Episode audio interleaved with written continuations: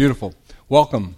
Uh, Mike Saag, welcome to this session on switching when there's no good reason. That's what I would call it. But there could be a good reason. So, um, what I thought I'd do, we talked about this some already in, the, in that one case, but I wanted to make sure, in looking at the evaluations from other workshops, um, sometimes uh, there was a concern that you know folks came to the session and it got off track and talked about a whole bunch of other things. So I wanted to make sure we stayed on topic for the good first 20 minutes or so. And then I just think that there's so many other things that we can talk about that go beyond this. If you want to stay on switching, I'll give everyone a chance to exhaust the questions on that, but I suspect we'll cover that in 20 or 30 minutes. And then the last 30 minutes will be free for all. I mean, kind of anything goes. And my, my bet is that we'll talk about things for which there are no good answers. But you know what? That's a good thing because um, a lot of times in the practice of medicine in any field, um, it gets hard when you're you know out there every day practicing to figure this is a question that I'm encountering. I don't know the answer to. Do I not know the answer because I hadn't kept up and it is known, or more commonly, it, do I not know the answer because the answer isn't just known? And and having a meeting like this is a really a great time to just kind of reinforce those issues, but especially identifying the questions that everyone's struggling with, and there are no answers just yet. And we can talk about even ways of how we could get to those answers through some research or um, just making things up, which I like to do. Um, so here we go. Let's start talking about the, the sort of elephant in the room, which is how do we switch, or do we switch, and when do we switch from, I'm going to use the trade name a Atripla because it gets hard saying that over and over again. So um, let's look at background for a second. Um, the antiretroviral therapy revolution really started in about 1994 in, in the research arena. 93, 94, the first couple of protease inhibitors. And remember, initially they were done without boosting. Initially, there was um, there was there was evidence that uh, you can't just use the drugs by themselves. And we stumbled into triple drug therapy. And by the time this became widely known in 1996, that's kind of the pivotal point. Everyone links it to Vancouver. But if you really paid attention, almost every bit of data that was presented in Vancouver were presented in January, like around the 28th at CROI in, in January of 1996. It kind of took six months for it to sink in to the providers and the, even some of the researchers about what did this mean? And what it meant was a huge shift in, in success. And yes there was resistance and it took us a while to figure out how to use it well but the number of patients who had lazarus syndrome uh, who were terribly ill and came back uh, a number of whom are still living today uh, thankfully um, all that started happening the problems, if you remember, we started off with AZT, went to DDI, then D4T was supposed to be the savior drug. Remember that? It was not much toxicity initially, and then we started seeing problems with that with lactic acidosis and neuropathy over time. So here comes tenofovir, TDF, and it seems to be um, a, a real home run drug because it not only has much less toxicity, the bone and renal we know about, but it didn't happen all that often in people. And the challenging drug to that at the, at the time was abacavir. And abacavir had its issues that, and you got to tip your hat to, um, to Glaxo back at the day, now they're ViiV, but um, that they figured out that hypersensitivity situation. You know, we, we take for granted B5701 as if it's, you know, oh yeah, we just checked that. But imagine the thought behind just making that association and really working it out. And Simon Mallal, who was in Perth at the time, who's now at Vanderbilt, really worked on this hard with ViiV, and they figured it out. And to date, I don't know of a single person who's B5701 negative who has had a true abacavir hypersensitivity reaction. The, the association is just there. And if I take a sidebar into that, one of the, hypo- the hypothesized reasons is that on that chromosome where the B5701 is coded, just downstream is a heat shock protein. And in the certain milieu of that interaction between that genetic profile and abacavir, it's probably elaboration of product from that heat shock protein that creates the reaction in, at week four to six or so with skin rash, fever, GI stuff. So we got rid of that. So, all right, so abacavir should be a competitor, right? And as we pointed out, if there's M184V, it sort of loses some of its oomph, but if it's a wild type virus, works pretty well.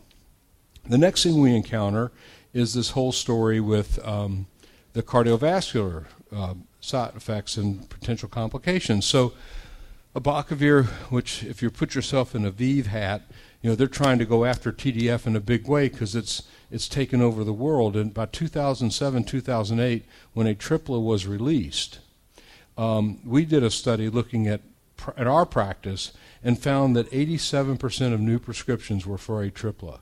And the way that the graph looked, we had it, no particular planning, it turned out to be a green bar as opposed to other colors. But the green bar, you watch it grow like that, and we called it Godzilla because it kind of took over the world like Godzilla does. Anyway, so that's what we call the Godzilla study. And you think that that would never go away, it was going to be there forever. And, and despite ViiV's hard effort, you know, for years just trying to knock tenofovir off of its perch, um, it just never could make a dent they could never really make a dent. And then they struggled against um, the the onslaught of uh, of the cardiovascular story, which is, I think, still uh, to me in my mind has a lot of equipoise. We can discuss that if you'd like. Why did I give you all the background? Because if we go back to 2007, 2008, I see seasoned treaters right here in the audience with us, and Tony and Donna, but they can comment as well. But but the thought is that we never thought there was a problem with yeah efavirenz a little bit right we saw some depression we saw some uh, sleep disorders but for at least half the patients there wasn't much of a difference here and we, we were very content so here comes gilead who back in the early 2000s like around 2004 dates may not be exactly right they had also been pushing forward with developing more drugs, and they came across the concept of TAF, this alafenamide. And they did some preliminary studies and showed that as you know, the serum levels are much less with a 25 milligram dose, but the intracellular levels were roughly equal.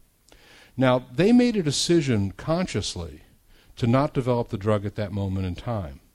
And different, different areas of, um, depending on who you talk to, uh, activists in some cases and um, uh, other folks say, well, they made a, a, a commercial decision to let the patent life run out on tenofovir DF, right? I see heads nodding. You've heard this, so that they could later come on and just shift it over.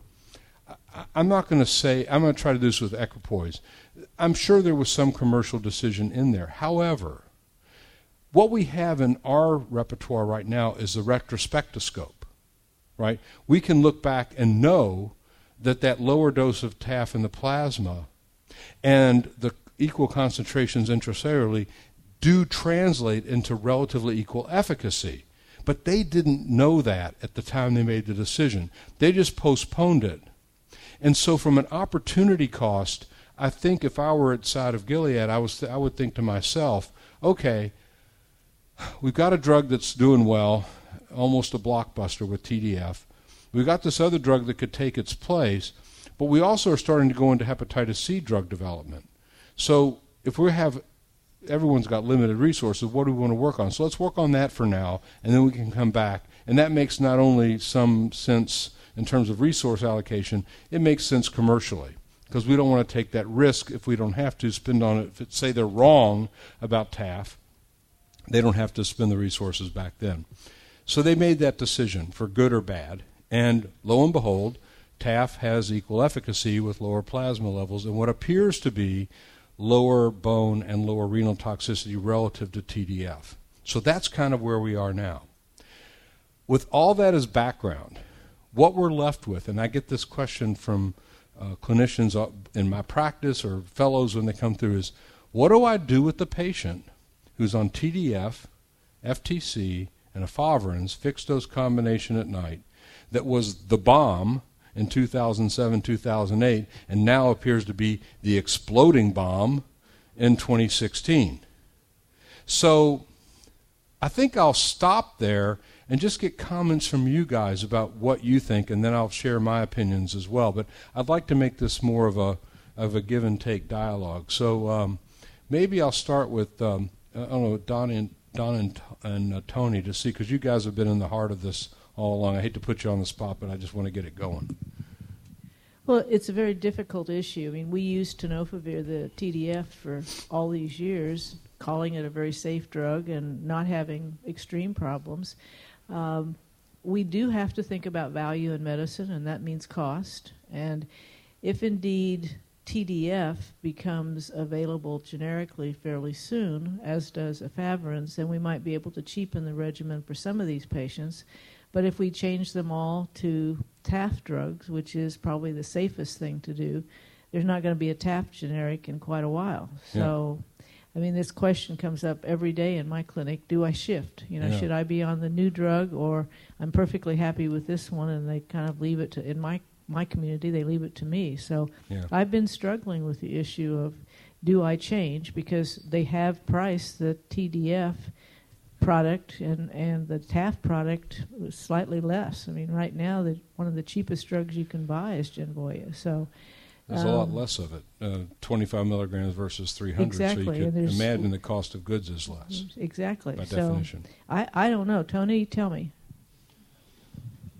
Um, you know, I, I, guess you know. I was thinking, Mike, as you were were talking. You know, I, I, there was never any point in you know the the first decade of 2000s that I lay in bed at night just wishing I had another nucleoside. Yeah.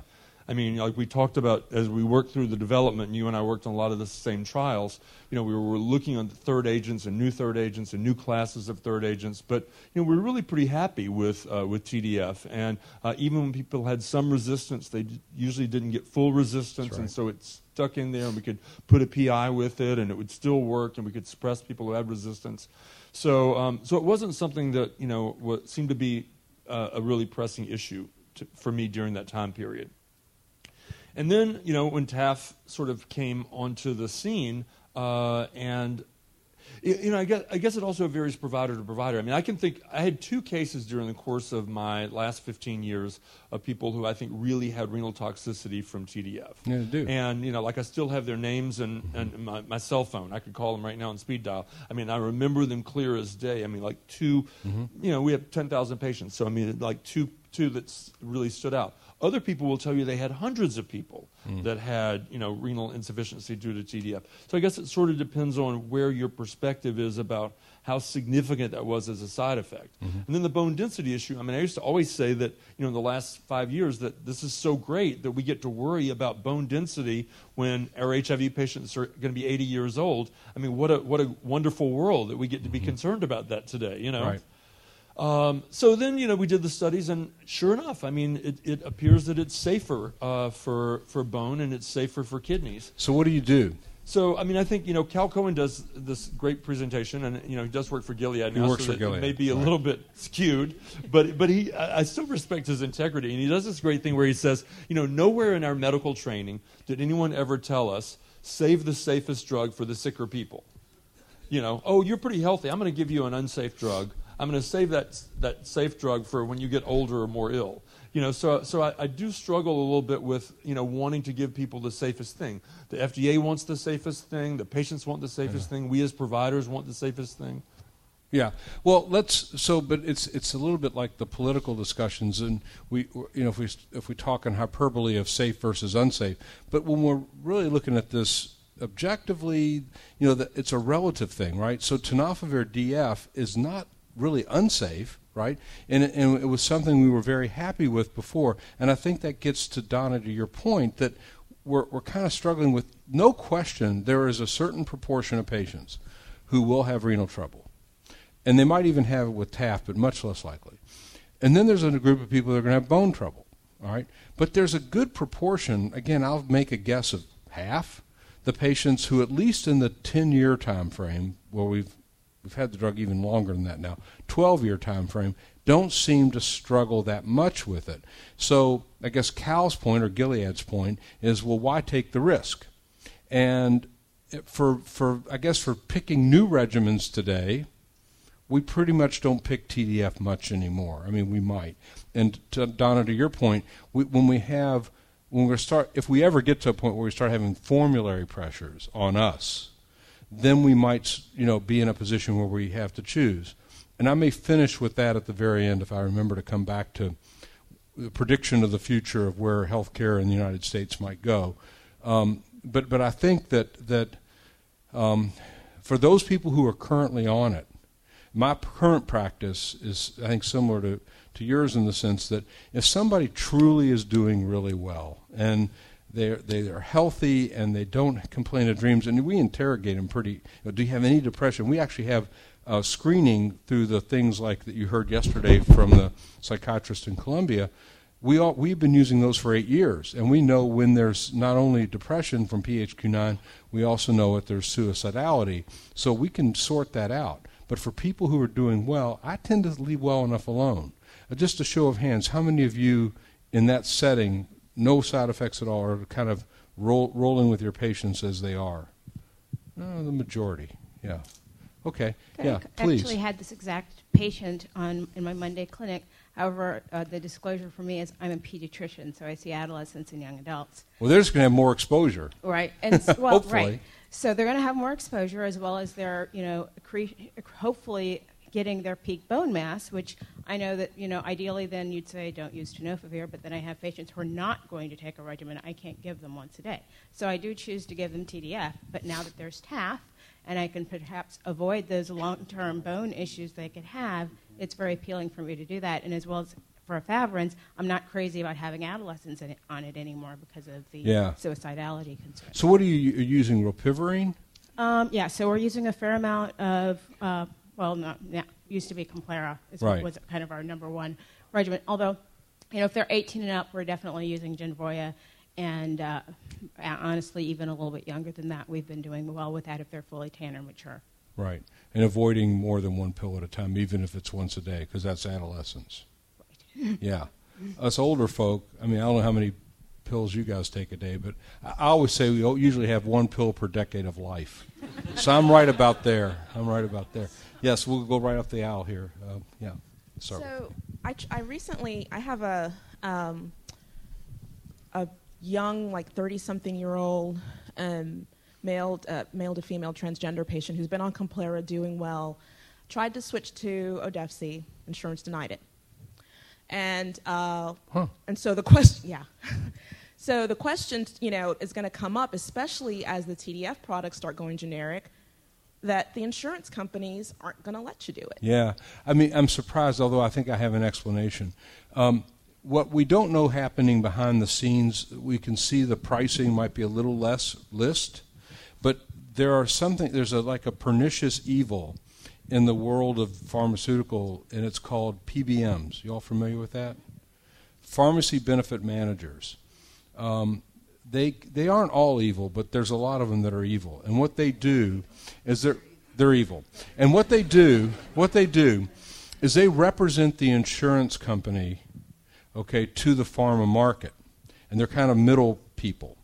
And what they'll do is they'll come to the insurance company and say, "We can negotiate for a lower price with pharma, and we will give you that benefit." However, they never give it in terms of a discount ever.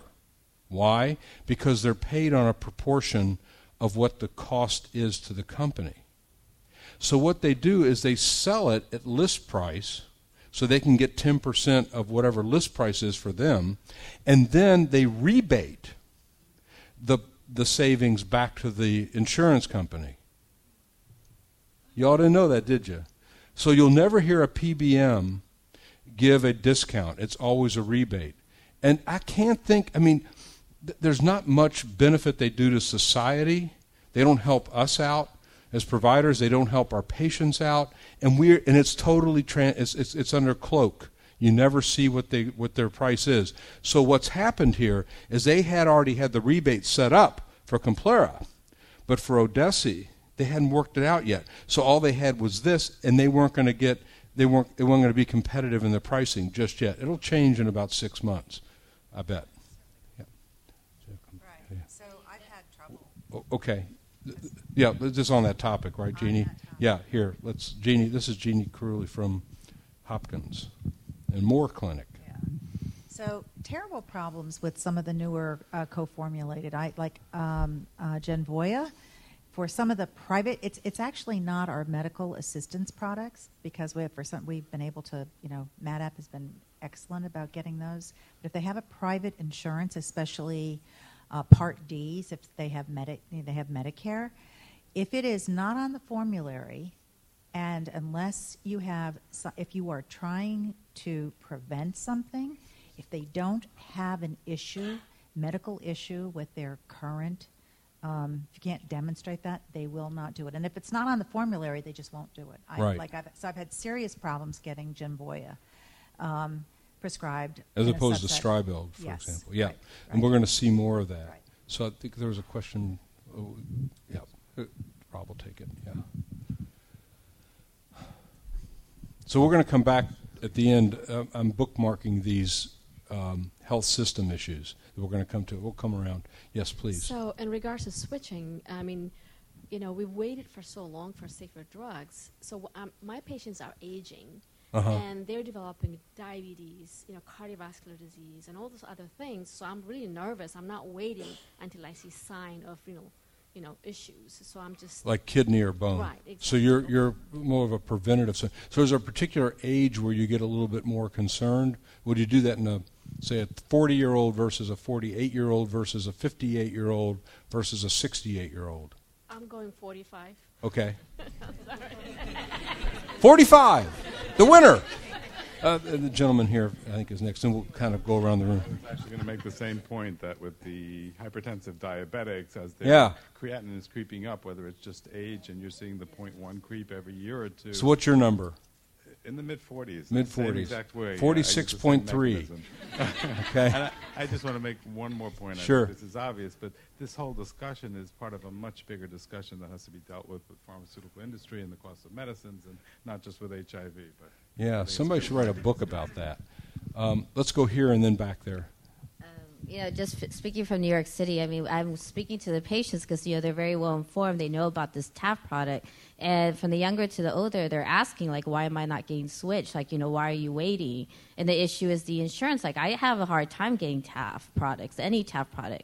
The only time I'm able to get is if I have evidence that the patient already has osteoporosis or low GFR. Yeah. But and that's in New York City, so it's Yeah, very difficult to get the TAF products for our patients. And that's despite the fact that taffy was created in Coney Island, I think, or on the Jersey Shore. I can't remember.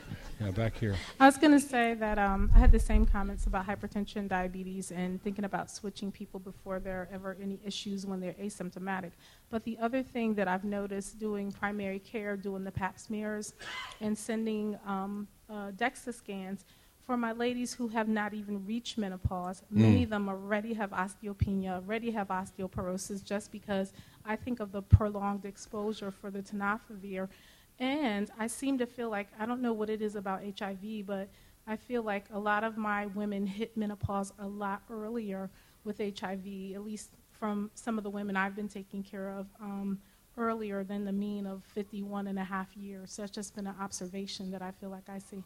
Right. So I should have started the whole session off by saying I don't know the right answer, but what I think we're coming to is a consensus almost that I think, at least for me, is a right answer for the moment is it's one thing to say totally asymptomatic, no symptoms, but then is having diabetes and hypertension asymptomatic? Not exactly, right? There's under that's an undercurrent disease. So we're talking about people who are otherwise healthy. There's also an assumption in the comment that I made is that I'm doing a good job, or think I am anyway, of screening for depression. And that can be a cult, as you heard yesterday. And I have seen cases where a efavirenz in particular really does aggravate depression and uh, or can make it more difficult to treat. So that's a very easily modifiable thing. That being said, trying to create counterbalance and equipoise here, there are again still people who can do quite well with that. And I think in two years, uh, those drugs are going to become generic. And the cost to the health system is substantially less, at least based on list price. Okay? We're talking about theoretically the cost of annual costs going from say $20,000, $22,000 per regimen per year that with a fully generic will be less than a thousand. Okay? That means you can treat 22 people more by using that. It's not how we think as clinicians. And, and, and as I've had discussions with a lot of clinicians over time, I think appropriately people say to me, wait a minute, my job isn't to treat the population. My job is to treat the person sitting across from me. That's how we're trained. And, and so it's hard for us as clinicians to say, well, I'm going to give you this medicine uh, because it's better for the population and it may work well for you. Right? We just, it's not how we, and I don't think we should actually go there, uh, but maybe we should. Kevin? Well, you know, Mike? The drugs may be available, the drugs may be, may become off, go off patent, but that doesn't mean generic drugs will be available. Uh-huh. Because the drug companies routinely pay generic manufacturers not Or they buy the company. drugs. Yeah. Or they buy the company or whatever. Right. So, so that gets the other question. The other thing that's interesting to do, I think, I don't know how many you know. There's a website, uh, ProPublica. Yeah. I don't know if you guys have ever seen it. It's interesting, interesting for lots of ways. But you can go on there and put in your zip code, and you can see the cost to Medicare of all the drugs that you prescribed in 2013. Now the data, and I went in and I prescribed three million dollars worth of drugs to Medicare in 2013, And- and I was kind of stunned by that. Yeah, and Medicare by law is not al- allowed to negotiate. There are ways around that, but But it's just interesting, just the, the value of. And sometimes I use that to, with, when I talk with insurance companies. Say, you know, I can cost you a lot of money if you don't help me here. Uh-huh. Um, it helps with the negotiations, but it's it's actually really interesting to do. And uh, again, I have a slightly more Medicare patients than my partners, but e- both of them were uh, over almost two million dollars each. Right. Uh, so there's a lot of money being spent on drugs, and that's just Medicare, not to mention the other things. So look how quickly this evolved into a uh, discussion of healthcare financing. It, there, there's a lot to it. Yes, please. Um, going back to the individual, um, building on the depression, and this, I may have heightened sensitivity since I'm married to a sleep specialist, but I've found that a lot of the asymptomatic patients, if you really drill down, they're having sleep disorders, and I think Mhm. before you go down that pathway, switching efavirenz is probably the first step. So. Yeah. And then people doing, like the third shift workers who already have a lot of significant challenges from sleep. and Donna, real quick. And I think some of the some of the the data that has come out in the rilpivirine literature suggests that there's more CNS effect with rilpivirine than many drugs. And I I have found some people that I've taken off of rilpivirine containing uh, products that do much better with sleep. I, I've been looking at who gets Ambien and trying to figure out if I'm causing the Ambien need. And Huh. rilpivirine's one that does that. In- interesting. Yes. I just want to mention that you know I just had a, a patient who has Medicare, and uh, when he looked it up, Genvoya was a tier three, and uh, and Atripla was a tier five. So he really wanted Genvoya and not Atripla. So he was on Atripla. I switched him to Genvoya, and um, for some reason he could not pay the copay, which was like two thousand dollar. He had some stash of Atripla. He switched himself back to Atripla, and then when he came to me to the clinic, he looked it up and he said, "Oh no, Genvoya is much cheaper. Can you re-prescribe it for me?" so it's like, okay, Yeah. this is what we wanted in the first place. So, so tier five is worse than tier three. Yeah. Okay. Yes. Um, coming from South Georgia, um, we have two distinct populations in my district that we take care of. One is the younger population near a college. The other is my more elderly population. Um, I was in primary care and still in primary care for 20 years. In the last four years, they've drafted me into HIV care.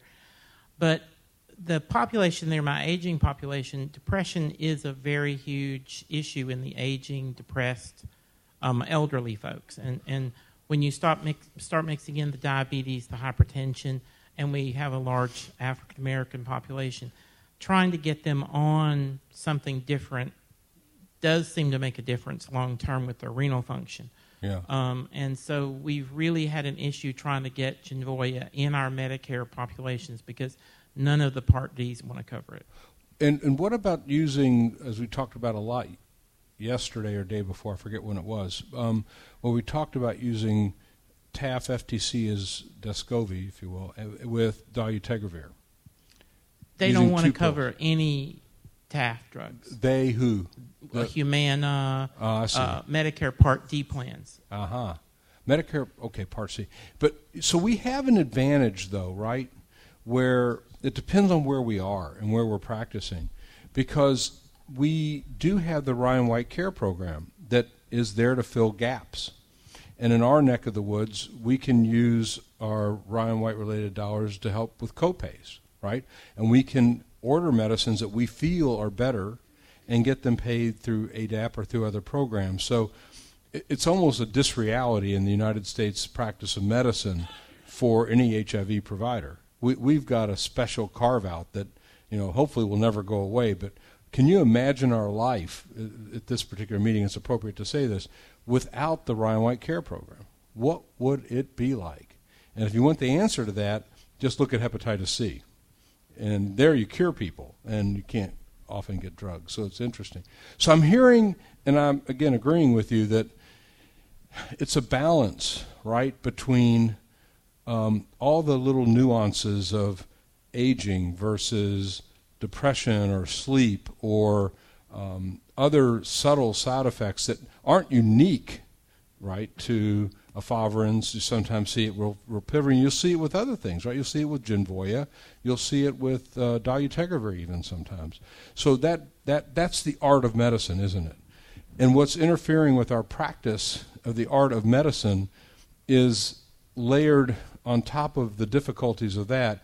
We're kind of boxed in by the payment systems and the regulations and other things that kind of make it hard for us to maneuver. Again, we have the advantage of a Ryan White Care program that gives us some flexibility most providers don't have. Uh, yes, please. I was just thinking about the symptomatic issue, and on bone disease, you know, the symptoms are not going to happen until someone's, you know, 65 or something. So, you know, you're giving a 30-year-old a drug that's going to lower the overall bone density. You may not see symptoms until they're Yeah. know, a senior. So, I don't know if we can think about it in terms of symptoms. you Yeah. know. Some of the studies have shown that uh, switching from a drug that interferes with bone mineralization, uh, that actually there's a recovery. So it's not like it's permanent. So that gives me some feeling of, well, I'm not maybe doing permanent long term damage. Kidneys are maybe a little bit of a different story. But, but for bone, I think for a 30 year old, we're probably okay. And, oh, by the way, we're doing this in PrEP every day right? All of us, uh, that's okay there, but it's not okay if you're going to be treating someone. That's a kind of a double-edged uh, argument. Okay, so this is about the right amount. I think hopefully that's addressed it. And, I, and if you're walking away thinking, huh, I'm still not 100% sure, well, join the club. That's the message, right? Because if you came here expecting me to say, this is how you do it, uh, it is. This is how you do it. You take all these factors and put them in the pipe and smoke it, and hopefully you don't pass out uh, when you do that. Okay. Yeah, one more comment before we move. Actually, I was thought you were moving on. Oh, we're moving on. Good point. I have a question from the last lecture, actually, regarding um, hepatitis B immunizations and titers. So, unless the person's high risk, we're checking Hep C every on an annual basis. Should we be checking their vaccination status? Should we be checking for that level of 10 that he Yeah. recommended on an annual basis and boosting them? It- It's it's not a formal recommendation, but you're right. If we think somebody is at expo- at risk, it's probably not a bad idea, at least every other year, just to kind of make sure it's it's hovering, it's keeping on. I think most people would check it at least once after a series to make sure it took. And there, as I think was alluded to, there are some people who just never get the full immunity that you'd like. That said, there probably is some degree of protection having gotten the vaccine because of whatever amnestic response that might happen upon exposure. But um, I don't know what is what are, what are your all's practice? Uh, what do you guys do? Yeah, uh, go here and then Tony. Yeah. Generally, we pr- check for surface antibody, make sure they have an immunologic response, and unless their CD4 falls below 200, Uh-huh. we wouldn't recheck it. And then if it does do that, we re-immunize them once we get back over 200 and recheck it and Right. So not to put you on the spot, but where did the 200 come from? Ah, honest, honest answer. Yes, yes, Uh, yeah. Okay, Tony. Oh, we got it here. Yeah. So um, we had, uh, and I try not to practice based on anecdotal data, but you know you can't help it after a while. So well, no, it's evidence in a way. We had uh, we had two patients uh, uh, over about 15 year period in our practice who came to us with uh, hepatitis B surface antibody. The qualitative test was positive, so that was before we had the quantitative test. And uh, both of them lost their immunity, and both of them got hepatitis B, and both of them became chronic active hepatitis B carriers. Yeah. So, so that's motivated us. We check that quali- that quantitative hepatitis B surface antibody at least once a year. So what hap- How often do you see it waning, and when you revaccinate, what's the response? Yeah, it does wane. Uh, you know, And and, we, then- s- and we see it fall. It falls linearly, and some people fall pretty quickly, and other people will stay really plateau over time. Okay, and what is it? And we reimmunize them. Yeah. And what happens then? And the level goes back up. Yeah. So, uh, you know, it's kind of a cutting edge thing. I- I don't think it's in recommendations yet. Um, I think you have to judge for yourself whether this is something. I think most people agree to check it at least once. The titer? Yeah. that's not in the recommendations. Yeah. Well, I- I think most hepatologists like Ken would recommend looking at the titer. Uh, but but whether it's comply, I mean, look, there's so many things we have to do, right? And there's, and if you have somebody on tenofovir, then it's kind of moot because they're unlikely to get a new infection on tenofovir. It's highly unlikely. So that's something else to consider. Is there like a lifetime cutoff of uh, a lifetime cutoff of boosters. You know, PPSV, you're giving them three in a lifetime. How many Hep B boosters can you can you I, give? I, I don't know. Um, uh, you know, you ever see the movie? Three uh, strikes and you're out. No, uh, no Yeah. this, 'cause I, we've had that too, where we've Yeah. had patients and we've revaccinated, and it's still. I mean, how many times do you do that? Well, You know, particularly like you know, patients who have renal insufficiency, you know, they're very difficult to get them to mount an immune response. Yeah. And so, you know, what I've been told by you know the nephrologists who take care of them is, uh, you know, you double dose them and you double dose them and you double dose them until they get some sort of yeah, uh, but, but I think this goes into what I call the Mel Brooks syndrome. Um, how many of you all saw Robin Hood Men in Tights? Right? Remember the scene? There, for those of you who hadn't seen the movie, uh, there's a blind guy named Blinkin, right? And and one day Blinkin, it takes place in sort of medieval England or whatever, and the blind guy Blinkin is up on the guard post, blind, doing this. And Robin Hood rides up and goes, Blinkin, what are you doing up there? And he goes, I'm guessing. I'm guessing that no one is coming. So, a lot of times, if we're honest with ourselves, when we practice medicine, we're guessing. So, we really don't know. And hopefully, that helps you feel better about not knowing. Yeah. So I think with that, I mean, th- there's there was a little bit of data that came out. I think uh, at a meeting several years ago that you could go through two full cycles of reimmunization with Hep B, and then after that, is there any significant benefit? And so I tend to reimmunize for two full cycles. Yeah. Once you've been through that, then what are you going to do? Yeah. You're, going to keep going forever. And- so at some point, yeah, you need to. That's what most do. I mean, if you're having experience where it gets reboosted, I mean, it's a cutting edge thing. Remember, these vaccines are not all that old. We, we, we tend to forget that we're in the middle of a revolution in medical history. I mean, if you just go back 100 years, in 1916, eh, there weren't any antibiotics. Eh, It wasn't even sulfa. People died of TB all the time.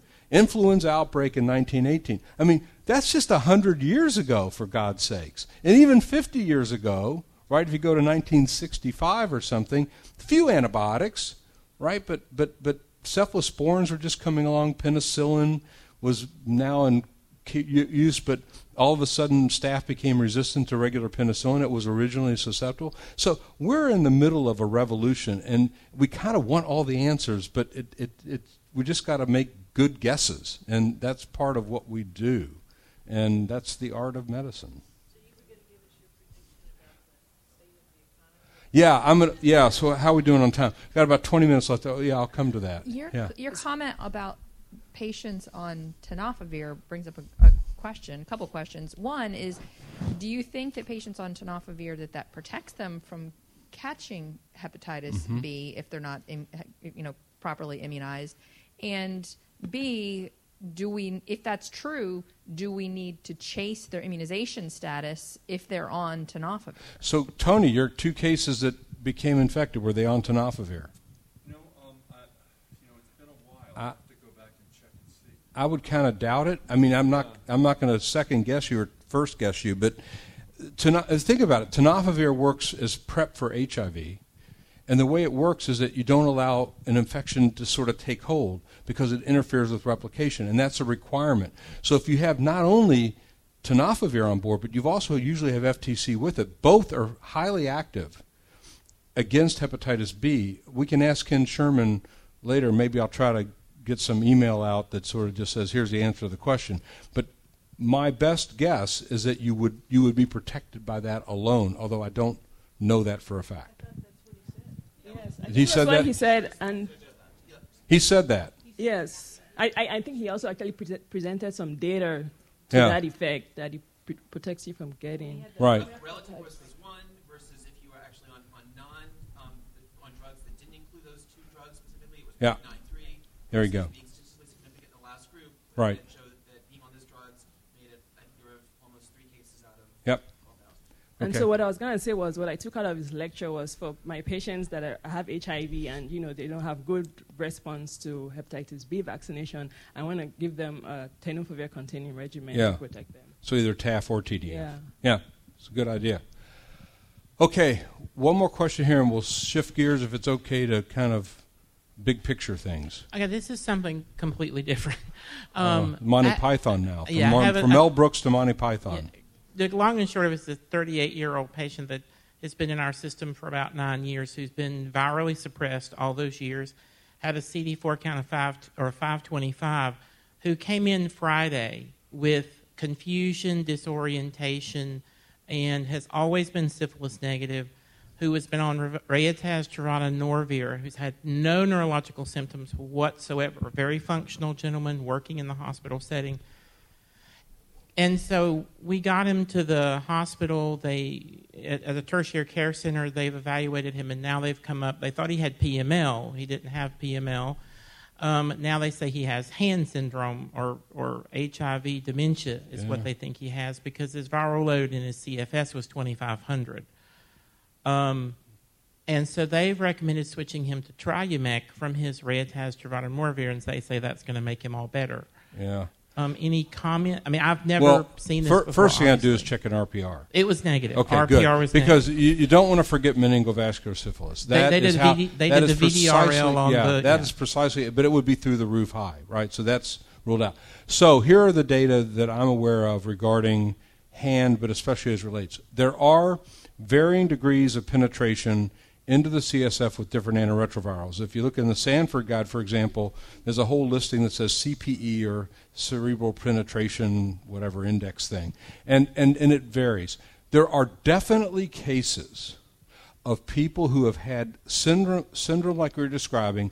You check a viral load in the CSF and it's elevated, and you switch therapy and they get better.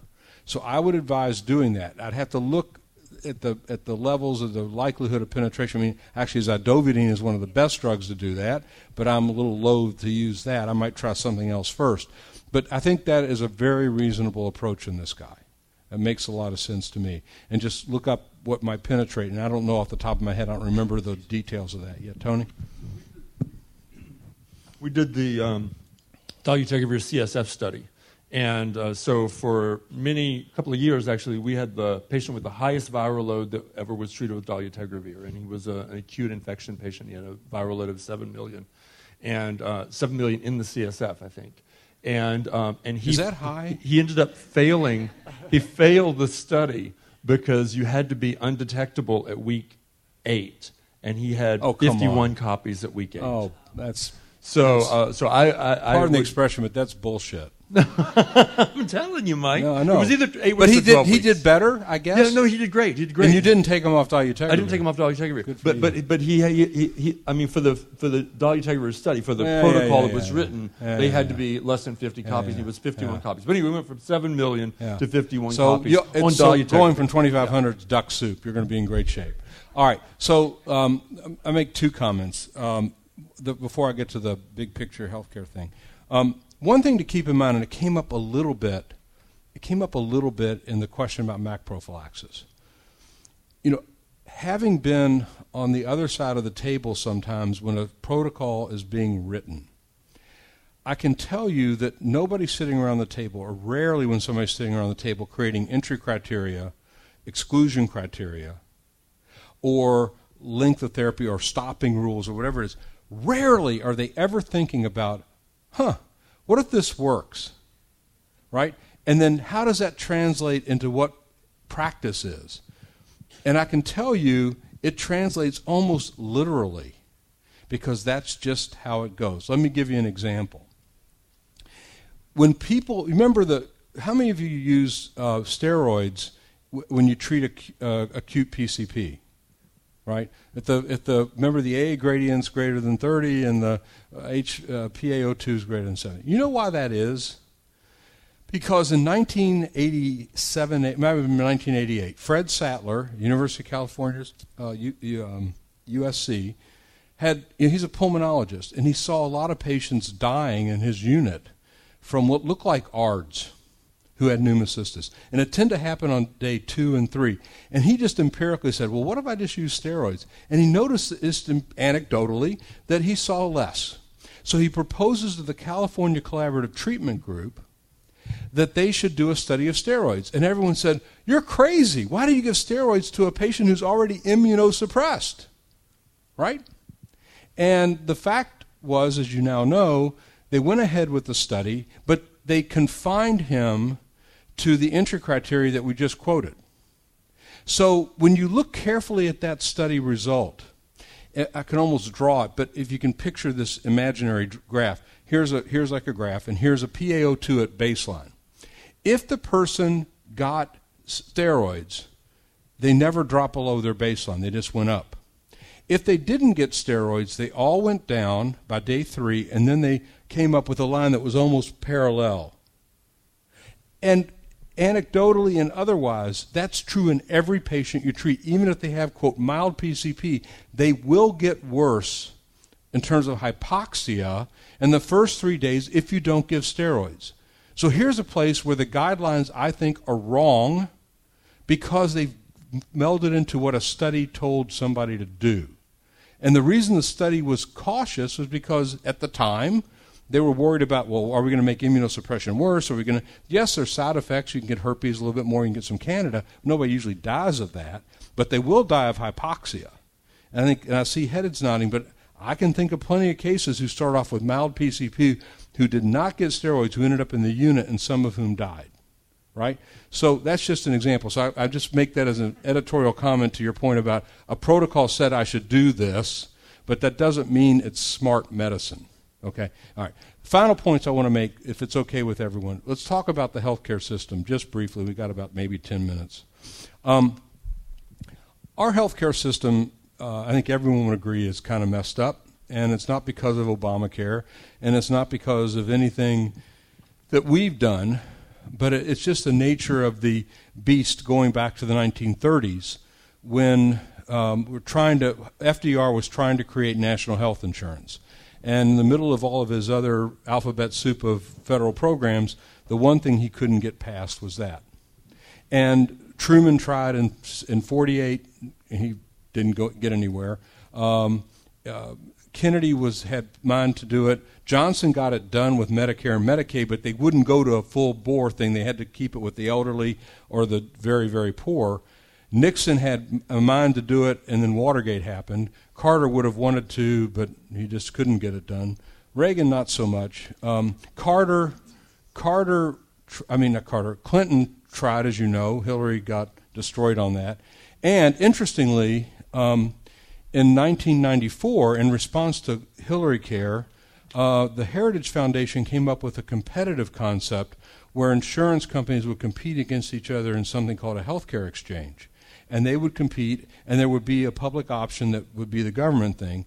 And you, it sounds familiar, doesn't it? That Heritage Foundation plan, which was a right wing think tank, is exactly what Romney implemented in Massachusetts and works fairly well, which became Obamacare.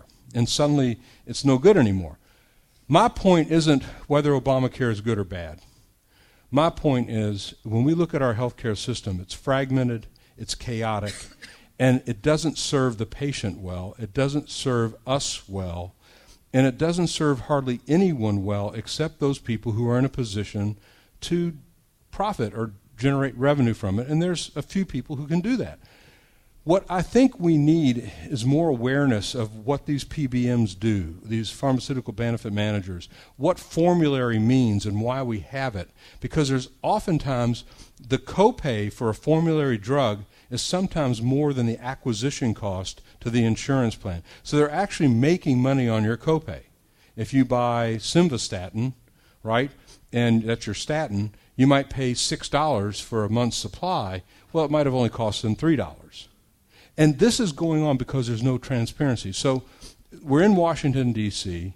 I know this wasn't what you signed up for, but I just can't resist because it does all play into the conversation of what do we do with generics? What do we do with brand name drugs? When we started off this conversation about TAF versus TDF when it goes generic, the fact is that until we have some way of creating a system whereby pricing is set at the time of approval by the federal government, my opinion, and we allow generics to be imported from wherever. That's the only way we're going to start getting a handle on EpiPens going up, D- Daraprim going up, uh, colchicine going up. So to summarize just briefly, and I want comments, just to challenge everyone. So what I would say we might consider is a program when a new drug comes to the FDA for safety and efficacy evaluation – Good. We should have that. Continue like we are. But once it's approved, there's a separate hearing. It could be behind closed doors where the pricing is discussed. And the, the, the FDA, along with maybe some health economists, set a maximum charge for that medicine based on what's fair to everyone. And that's where the pricing say is. And then the second part, as I've already mentioned, is that we once a drug goes generic, we allow importation of that drug from Canada, from Mexico. It might get around the wall. Um, you know, from wherever. Go airmail it. Throw it over the wall. So yes, please. You know, one of the things that is frustrating though, with the Daraprim example and the EpiPen example, and even with insulin, I mean, insulin. The price of insulin is going yeah. up. It's, uh, yeah. it's it, I mean, Banting did that almost 100 years ago. Right. So why why drugs that are really old, like epinephrine, and pyrimethamine and insulin, why is that going up? Because they can. Yes. So, so I mean, so maybe what needs because to happen, Because they can. So maybe because what, it's not illegal what they're doing. No, I know. So maybe what needs to happen is figuring out some way, and I don't know the answer to this, of course, where we somehow create incentives so that there is more competition amongst generic companies. Yeah.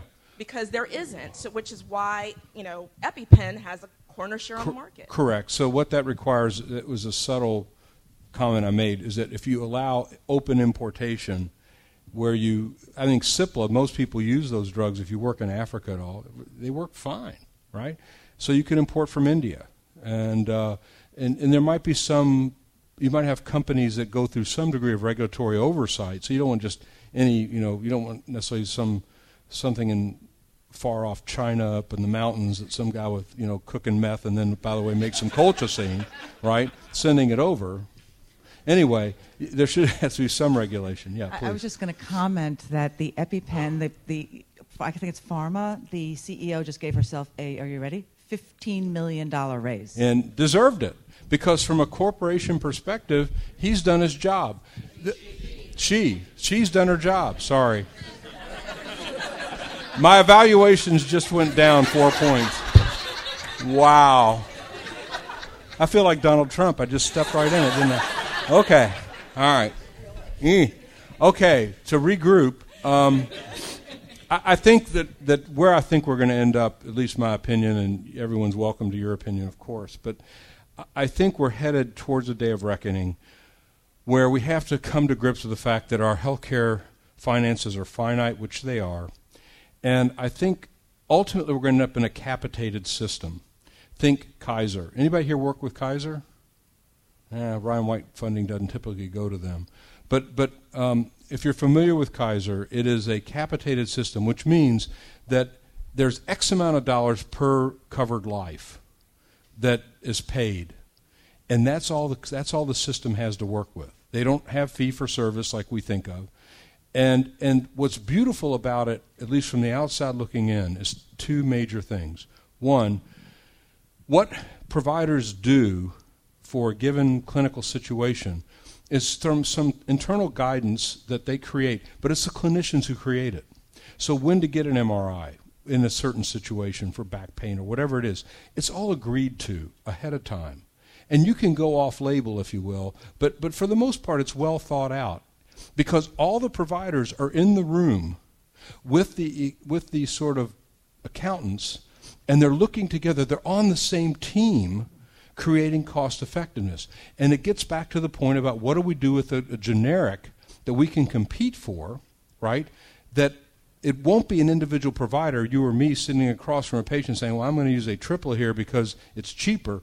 But there will be guidance within the system that says, here's a place where you might use it. And if you did, you'd save 22 fold what you would have spent in a year otherwise. And not to reward you for it, because we're all in this together. But the better we operate as providers, working in sync with the healthcare financing, the better everyone does. And, and for the beneficiary, for the patient, if we're doing a good job as a provider and as a health system, one of two good things happens. Either the premiums come down, or if the premiums stay the same, benefits or the, the, the, the benefits of whatever you get as a patient can go up. And I think that's where we're headed. You've heard the terms RCOs or ACOs. That's kind of what these are. But we've got to sort of emerge into this, in my opinion. And I think some of the Medicaid reform is doing that. Yeah, please comment.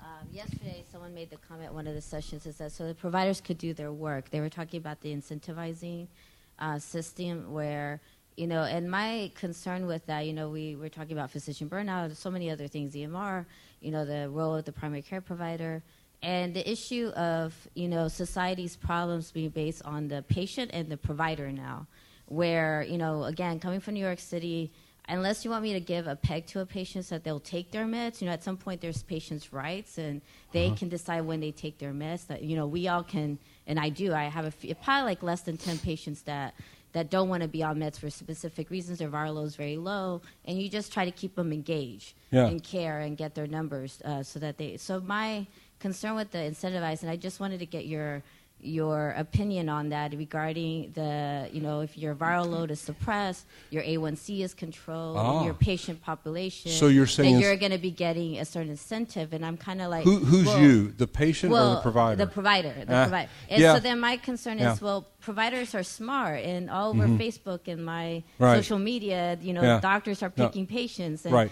so I then who's going to take care of the I, other? patients? I have thought about this a little bit. I don't. I don't think we should be paying providers more for the success of their patients directly. Flip it we reward the patients for their success. So if they are successful, their premiums come down. If they don't smoke, their premiums come down. They, they are incentivized and they take us out of the equation.